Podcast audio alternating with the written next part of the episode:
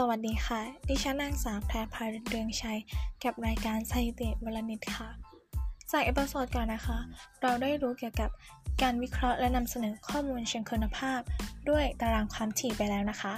สำหรับ episode นี้นะคะ เป็นการวิเคราะห์และนำเสนอข้อมูลเชิงคุณภาพ ด้วยแผนภาพค่ะ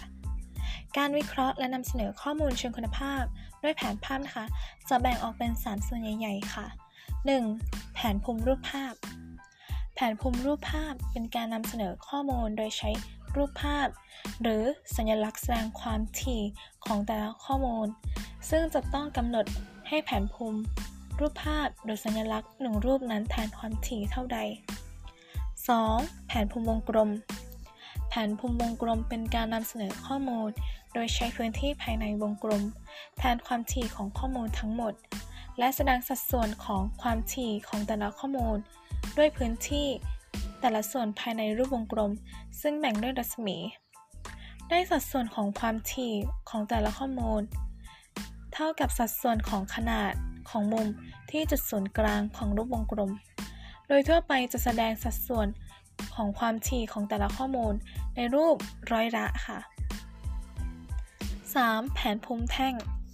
แผนภูมิแท่งเป็นการนำเสนอข้อมูล โดยแท่งรูปสี่เหลี่ยมมุมฉาก แนวตั้งหรือแนวนอน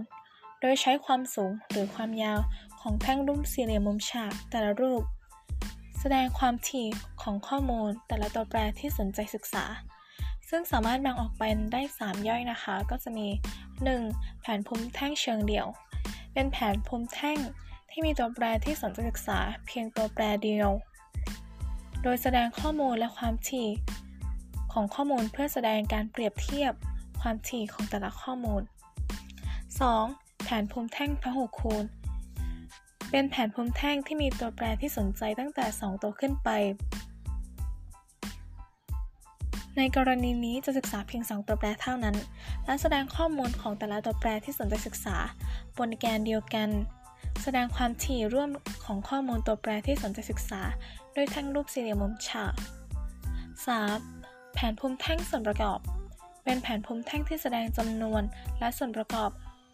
ของจำนวนนั้น โดยการแบ่งเป็นส่วนย่อยๆ ค่ะสำหรับการวิเคราะห์และนำเสนอข้อมูลเชิงคุณภาพ ด้วยแผนภาพจบเพียงเท่านี้ค่ะ